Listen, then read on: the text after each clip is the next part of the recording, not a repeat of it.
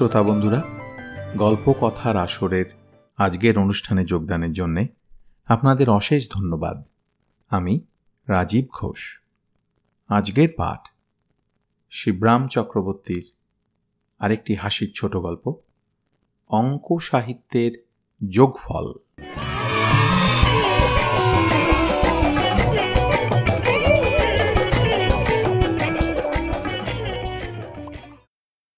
আমার পাশের বাড়ির রাজীবরা খাসা লোক।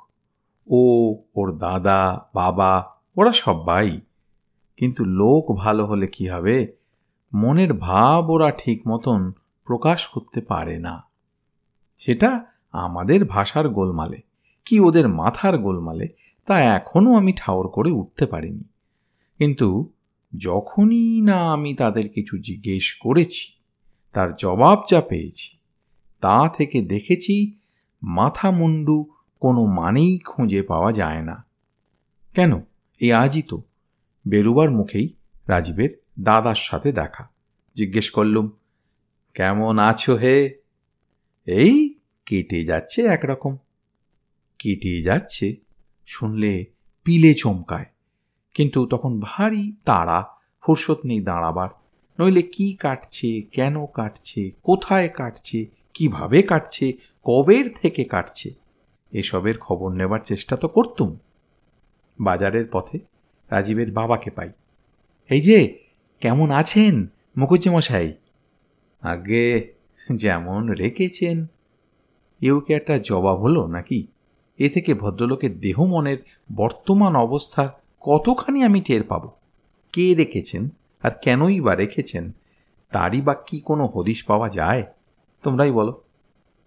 ঝি সঙ্গে নিয়ে বাজারে চলেছেন, তখন আর তাকে জেরা করে জানা গেল না।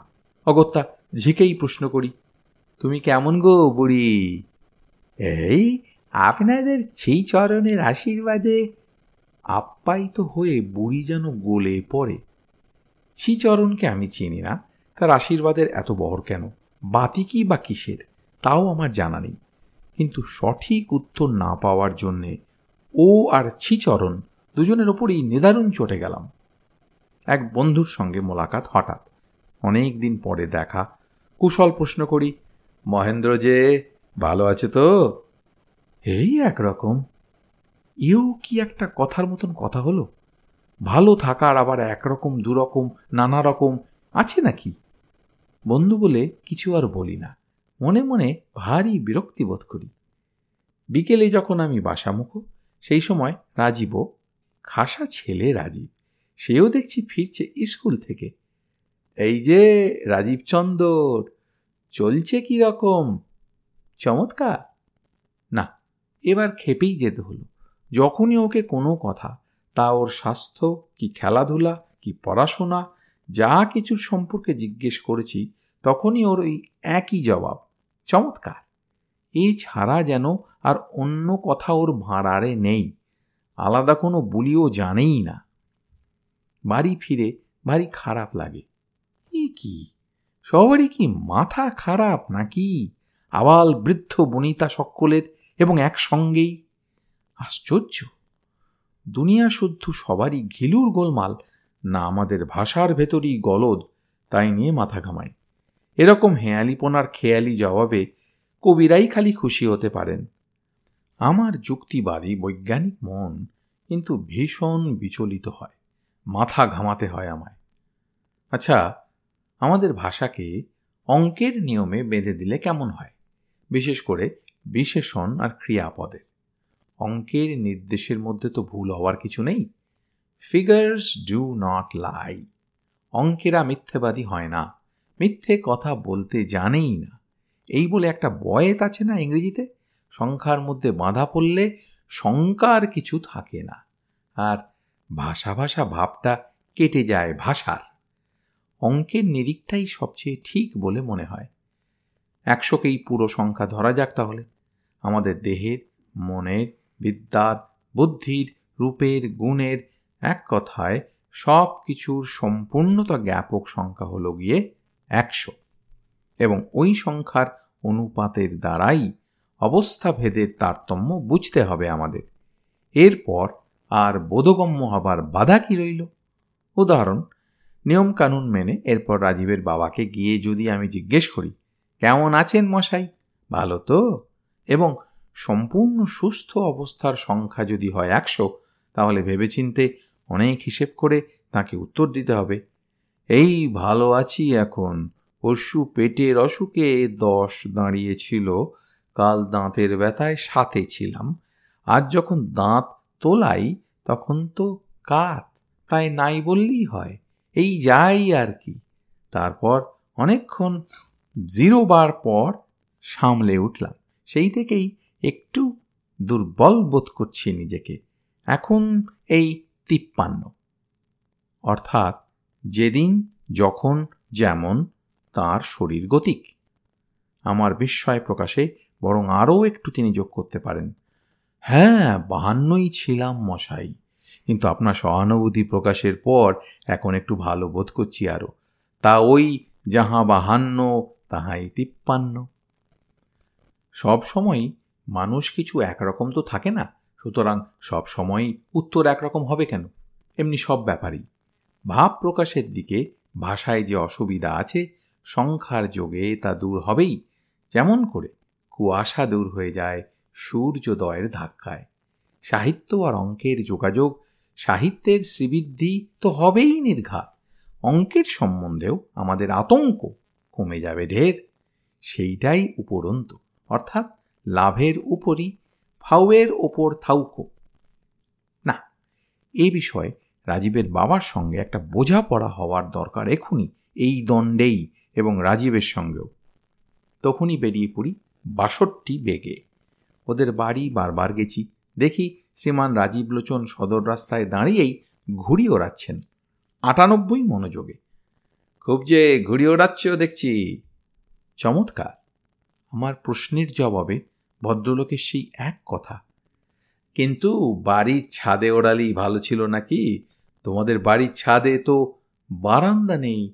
ঘুড়ির উত্থান আর তোমার পতন দুটোই একসঙ্গে হতে পারত। তাহলে খুব সুবিধের হতো না? চমৎকার। তোমার বাবা কি করছেন এখন? চমৎ? বলতে বলতেই সে পিছু হটতে শুরু করে। ঘুড়ির তাল সামলাবার তালেই।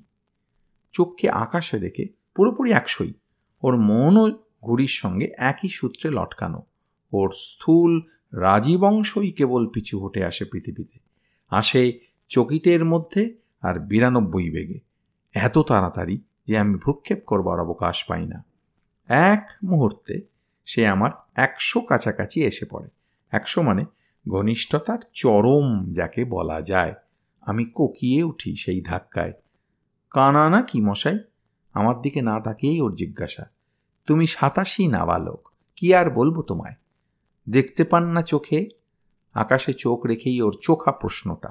উহু, বরং পঁচাত্তর চক্ষুষ্মান একশোই ছিলাম, কিন্তু তোমার লাটাইয়ের চোট লেগে চশমার একটা পাল্লা ভেঙে গিয়ে বাঁ চোখে এখন অর্ধেক দেখছি। বলে আমার আরও অনুযোগ, একটা পাল্লা মানে চশমাটার পঞ্চাশ পাল্লাই বলা যায়, তোমার পাল্লায় পড়ে এই দশা হলো আমার। এ? এবার সে ফিরে তাকায় তিরানব্বই বিস্মিত হয়ে। কি বললেন? আমার ধারণা ছিল যে তুমি বিয়াল্লিশ বুদ্ধিমান, কিন্তু দেখছি তা নয়। বয়সে তেরো হলে কি হবে? এই তেরোতেই তিন তেরো উনচল্লিশ পেকে গেছো তুমি। বাহাত্তর হতভম্ব হয়ে যায় সে। কী সব আবল তাবল বকছেন মশাই পাগলের মতো? এখন দেখছি তুমি উননব্বই ইঁচোর পাকা, আর আপনি পাঁচশো উজবুক। জোর গলাতেই সে জাহির করে। আমি সাতানব্বই অগ্নিশর্মা হই, পাঁচ আঙুলে ওর পঞ্চাশ কান পাকড়ে ধরি। বললেই হলো পাঁচশো? সাংখ্য দর্শন বোঝা অত সোজা না, একশোর উপরে সংখ্যাই নেই। বলে ওর তেতাল্লিশ কান পাকড়ে, পঁচাত্তর জোরে পঁচাশি আরামে মলতে শুরু করে দিই। ভাবতে থাকি, মোট কান সংখ্যার বাকি পঞ্চাশকে রেহাই দেব না এই সঙ্গেই বাগিয়ে ধরব? কিংবা আমার মুক্ত পঞ্চাশ হাতে ওর বাইশ গালে বিরাশি জোরালো এক চড় কষিয়ে দেব এক্ষুনি। ইত্যাকার বিবেচনা করছি, এমন সময় ও তীব্র চিৎকার শুরু করে দেয়। ওর বাবা ছুটে আসেন টেলিগ্রামের মতো। ওর দাদাও আসে পাশের বাড়ির তাসের আড্ডা ফেলে। পাড়াপড়শিরাও সকালের দেখা হওয়া সেই বন্ধুটিও এই মাহেন্দ্রক্ষণে এসে জোটেন কোত্থেকে। ছাব্বিশ কান্নার আওয়াজে তেষট্টি গলার অস্পষ্টতা মিলিয়ে তারস্বরে আওড়াতে থাকে রাজীব। আমি ঘুরি ওড়াচ্ছি, কোথাও কিছু নেই, কোনো বলা কওয়া নেই। এই লোকটা হঠাৎ খেপে গিয়ে ধরে ধরে মারছে কেবল আমায়। আর অঙ্ক কষে কষে কী সব গালাগাল দিচ্ছে? শুনেই সবাই আস্তিন গুটাতে শুরু করে। আমার বন্ধু মহেন্দ্র এসে মাঝখানে পড়েন। আহা করছেন কি করছেন কি? দেখছেন না, ভদ্রলোকের হিস্টিরিয়া হয়েছে। হ্যাঁ হিস্টিরিয়া? দেখছেন না, চোখ লাল আর গা কাঁপছে ওর। এই সবই তো হিস্টিরিয়ার লক্ষণ। চোখ লাল আমার চুরানব্বইয়ের আগে। কাঁপছিও সেই কারণেই। হিস্টিরিয়া, না কচু। তবু ওদের বাহাত্তর বোকামি আমাকে বিরানব্বই অবাক করে দেয়। আমার বন্ধু অকস্মাৎ ডাক্তার হয়ে ওঠেন।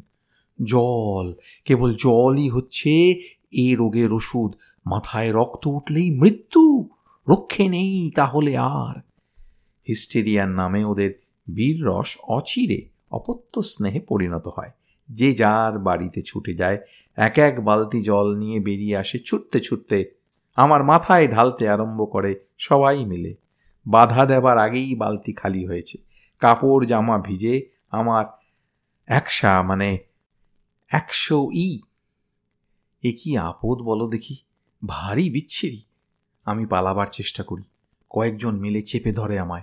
আরও আরও আরও বালতি খালি হতে থাকে। হাঙ্গামা আর বলে কাকে? একে পৌষের পঁচানব্বই শীত, তার ওপরে বাহান্ন কনকনে ঠান্ডা জল, তার ওপরে আবার এই দুর্যোগেই সাঁই সাঁই করে বইতে শুরু করেছি উত্তরে হাওয়া, সাতাত্তর শীতল কাহাতেও কার সওয়া যায়।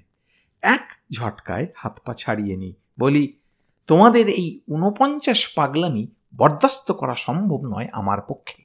এই বলে এক দৌড়ে, যেই না আমি পঁয়ষট্টি দিতে যাচ্ছি, ওরা সাতাত্তর ক্ষিপ্রতায় আমাকে পাকড়ে ফেলে।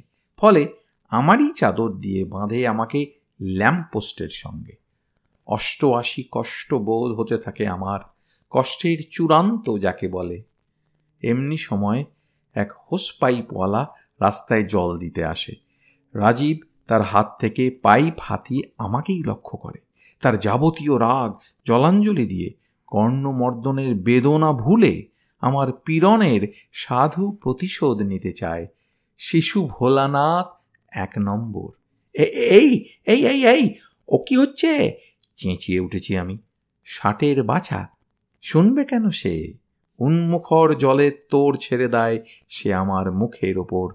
ছাপ্পান্ন পুলকে, অর্থাৎ পুলকের সেই ডিগ্রিতে যেখানে সে নিজে ছাপিয়ে উঠেছে এবং ছাপাতে চাইছে অপর কেউ।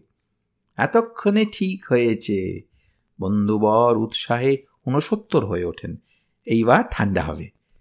জলের গোঁত্তা এসে ধাক্কা মারে নাকে চোখে মুখে মাথায়, গায়ে, কোথায় না। কতক্ষণ আর এই বরফি জলের তাল সামলানো সম্ভব একজনের পক্ষে? ক্রমশই আমি কাহিল মেরে আসি। একেবারে ঠান্ডা হতে অর্থাৎ পাঁচ মানে পঞ্চত্ব পেতে বেশি দেরি নেই, বুঝতে আর বিলম্ব হয় না আমার। এর পরের ইতিহাস অতি সংক্ষিপ্তই। জলযোগের পর অ্যাম্বুলেন্স যোগে আমাকে পাঠিয়ে দেয় হাসপাতালে। সেখানেই এখন আমি। হিস্টিরিয়ার কবল থেকে বেঁচেছি, এখন ভুগছি খালি নিউমোনিয়ায়। অমন পঞ্চান্ন জল চিকিৎসার পরিণাম তো একটা আছেই। অঙ্ক আর সাহিত্যের যোগাযোগে যে আবিষ্কারটা আমি করেছিলাম, সেটা আর চালু করা গেল না। এ বাজারে। আঙ্কিক সাহিত্যিকের নিরানব্বই দশায়, অর্থাৎ অন্তিম অবস্থায় তার সাহিত্য অঙ্কের জবনিকা পতন হল। সাহিত্য প্লাস অঙ্ক, তার সঙ্গে যদি সামান্য একটা ছেলেকে যোগ দেওয়া যায়, তার ফল দাঁড়ায় প্রাণ বিয়োগ, অর্থাৎ একেবারে শূন্য, ক্ষুদ্র, বৃহৎ, একই কি আর একশোই কি, সব ব্যাপারেই ছেলেদের পাশ কাটিয়ে যাওয়া নিরাপদ। Child is the father of man Wordsworth বলেছিলেন। এই কথাগুলোর মানে আমি বুঝতে পারলাম এতদিনে, আমার হাড়ে হাড়ে। এর যথার্থ দামও এতদিনে আত্মসাত করতে পারলাম। অর্থাৎ ছেলেরা হচ্ছে মানুষের বাবা, আর বাবার সঙ্গে লাগতে গেলে কাবার হতে কতক্ষণ? আবিষ্কারকের ক্রমপরিণতি খুব সুবিধের হলো না, সেজন্য দুঃখ নেই। কোনো দেশে কোনো কালেই হয় না। ইতিহাস পড়ে জানা আছে। যাই হোক, এই সুযোগে সেই ভদ্রলোক, সেই মহেন্দ্রবাবু, মহেন্দ্রক্ষণে যিনি অযাচিত এসে বন্ধুকৃত্য করেছিলেন, তাকে ধন্যবাদ দিয়ে রাখি। হিস্টিরিয়ার টাল সামলেছি, নিউমোনিয়ার ধাক্কা সামলাবো কিনা কে জানে, আগে থেকে দিয়ে রাখাই ভালো। সাতষট্টি জলকষ্টের কথা আর মনে নেই। এখন ছিয়াত্তর মন্নন্তর আমার সম্মুখে। সাবু বাড়লি খালি পথ্য আমার এখন।